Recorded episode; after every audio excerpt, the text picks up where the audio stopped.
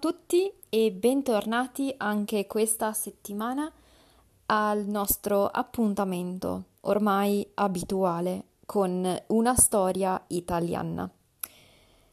Grazie a tutti intanto per la vostra grandissima partecipazione alla pagina Facebook. Grazie, grazie per tutti i commenti le richieste che avete fatto durante la settimana scorsa. Mi fa molto piacere eh, che abbiate fatto domande, che abbiate fatto richieste e mm, mi fa molto piacere rispondere a tutte le vostre appunto domande e richieste. Oggi facciamo qualcosa di diverso, una specie di esperimento, se vogliamo. Questo sarà eh, il primo episodio di eh, una nuova piccola serie di podcast. Mi è venuta questa idea per um, così fare qualcosa di diverso e vedere come va. Questa miniserie che um, sarà pubblicata nelle prossime settimane sarà composta da 5 o 6 podcast dedicati alla mia regione, cioè il Veneto. Parleremo di Venezia città, della zona del Prosecco, argomento di oggi, delle festività e diciamo delle cose tipiche della mia regione. Quindi la cosa che faremo insieme sarà quella di parlare nel modo più naturale e spontaneo possibile. Infatti, aggiungiamo anche una piccola difficoltà a questi nuovi podcast, cioè non avranno il transcript, quindi sarà un esercizio di puro ascolto della lingua italiana.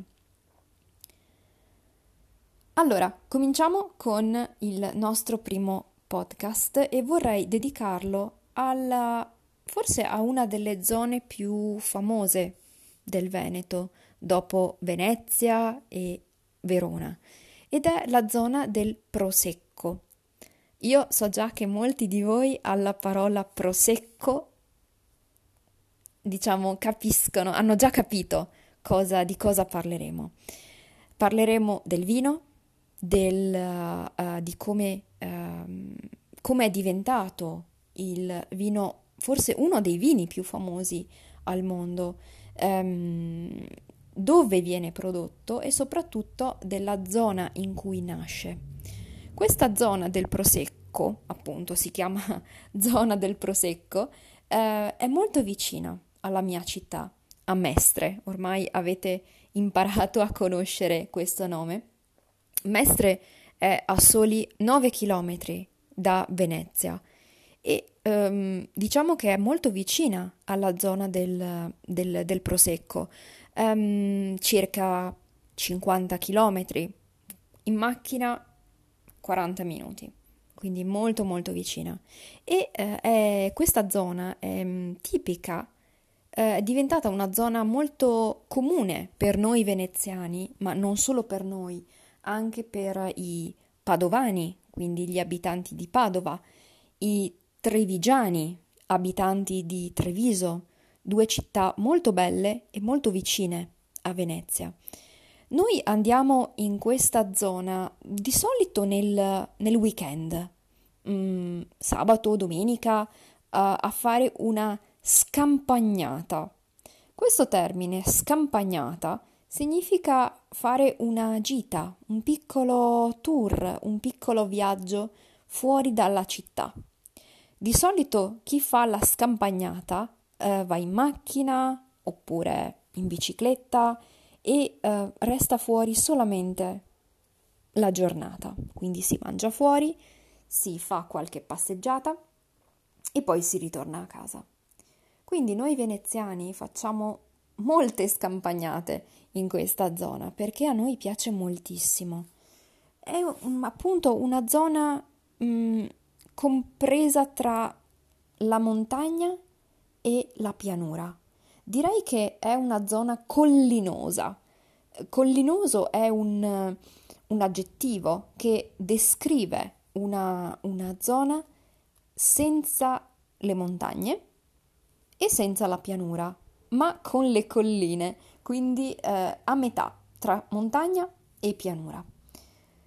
È una zona molto verde, eh, è un verde, il colore è un verde intenso, eh, le colline sono molto dolci e soprattutto sono piene di viti.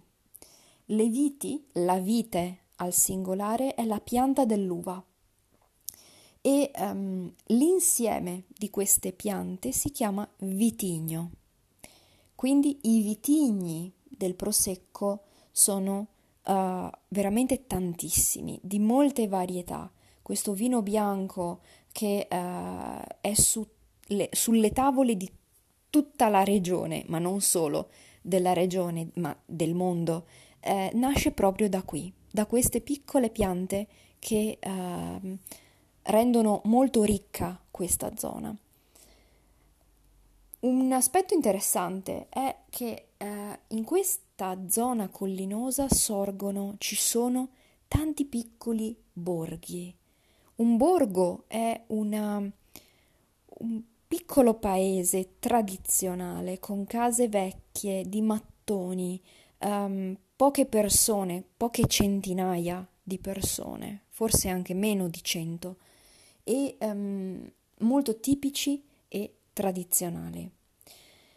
Le persone qui di solito in questi borghi vivono di agricoltura o di um, qualche attività che uh, ha una relazione con la terra. Quindi molti coltivatori si sono trasferiti in questa zona per coltivare appunto la pianta del, del, del vino, dell'uva, la vite.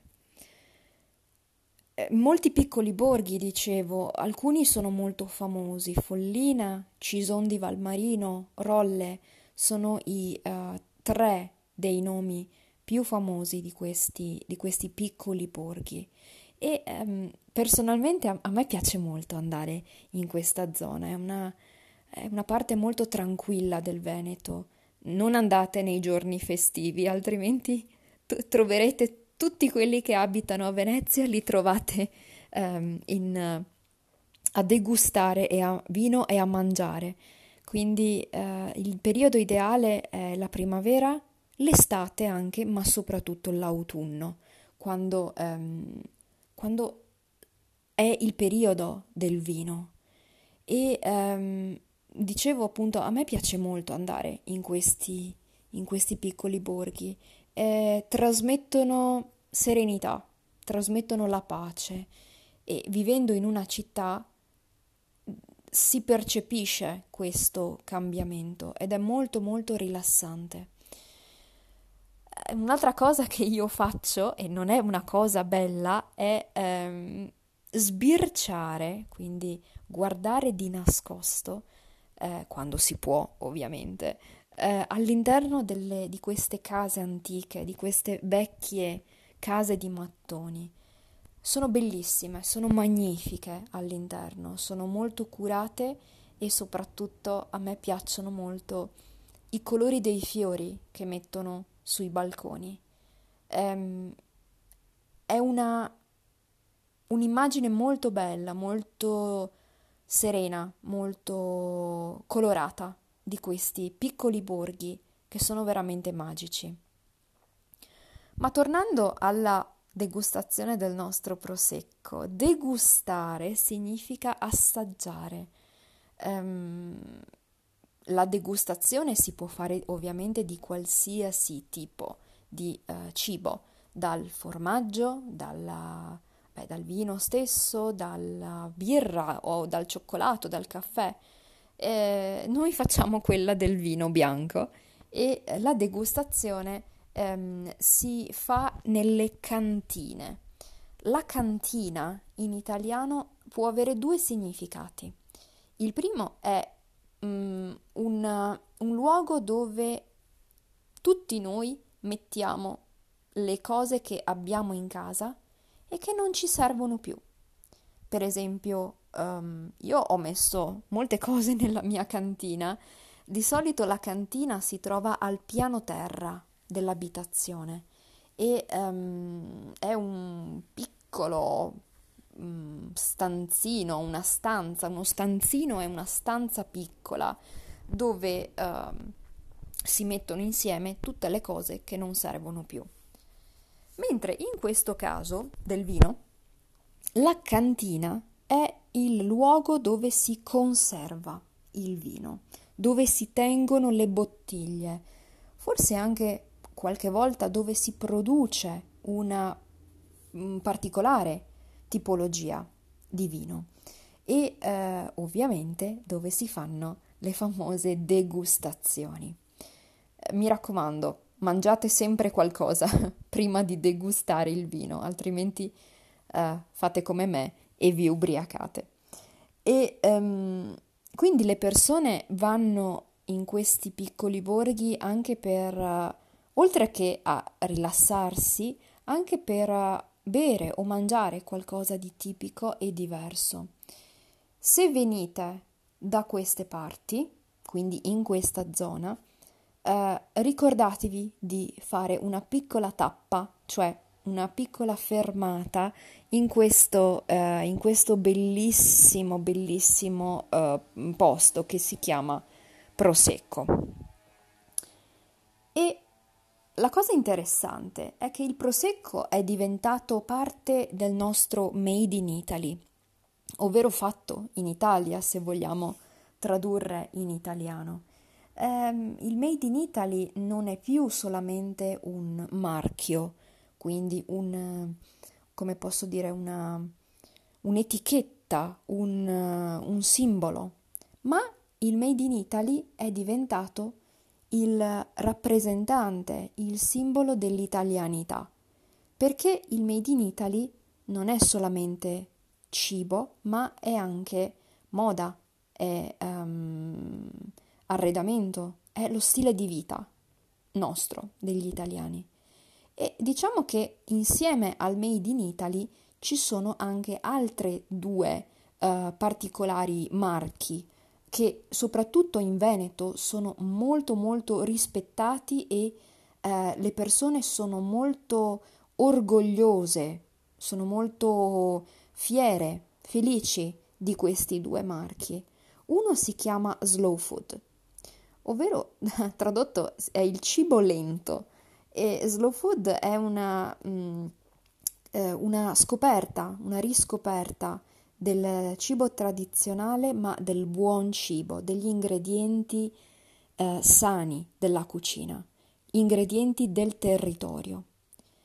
E un altro marchio eh, è, è, è, si chiama il chilometro zero. Che cos'è il chilometro zero?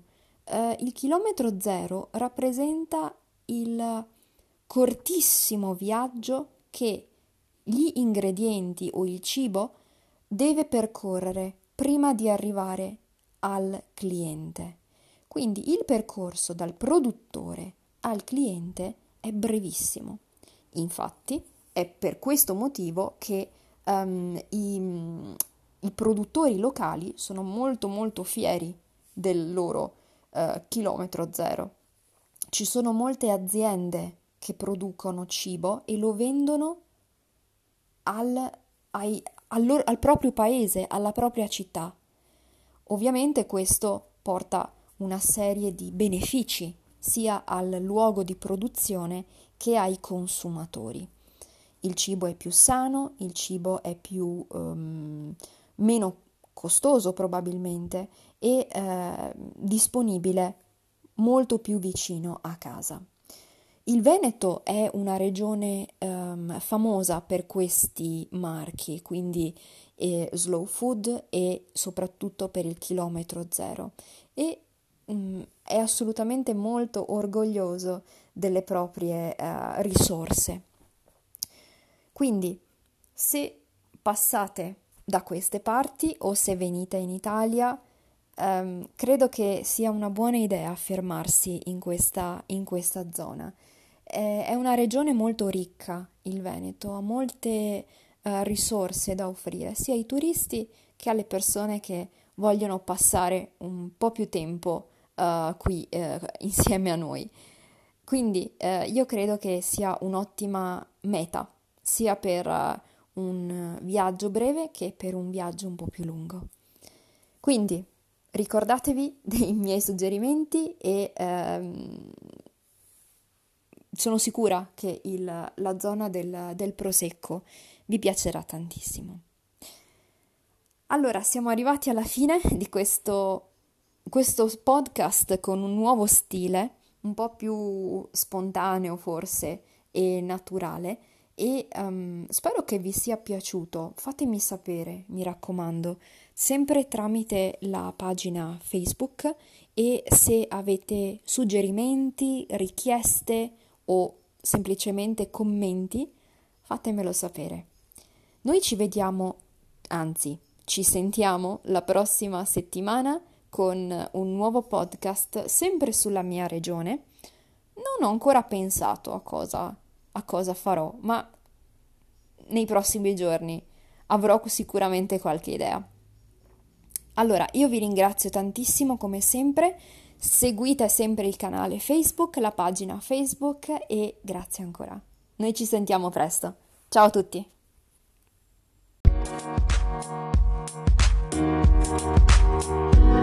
Thank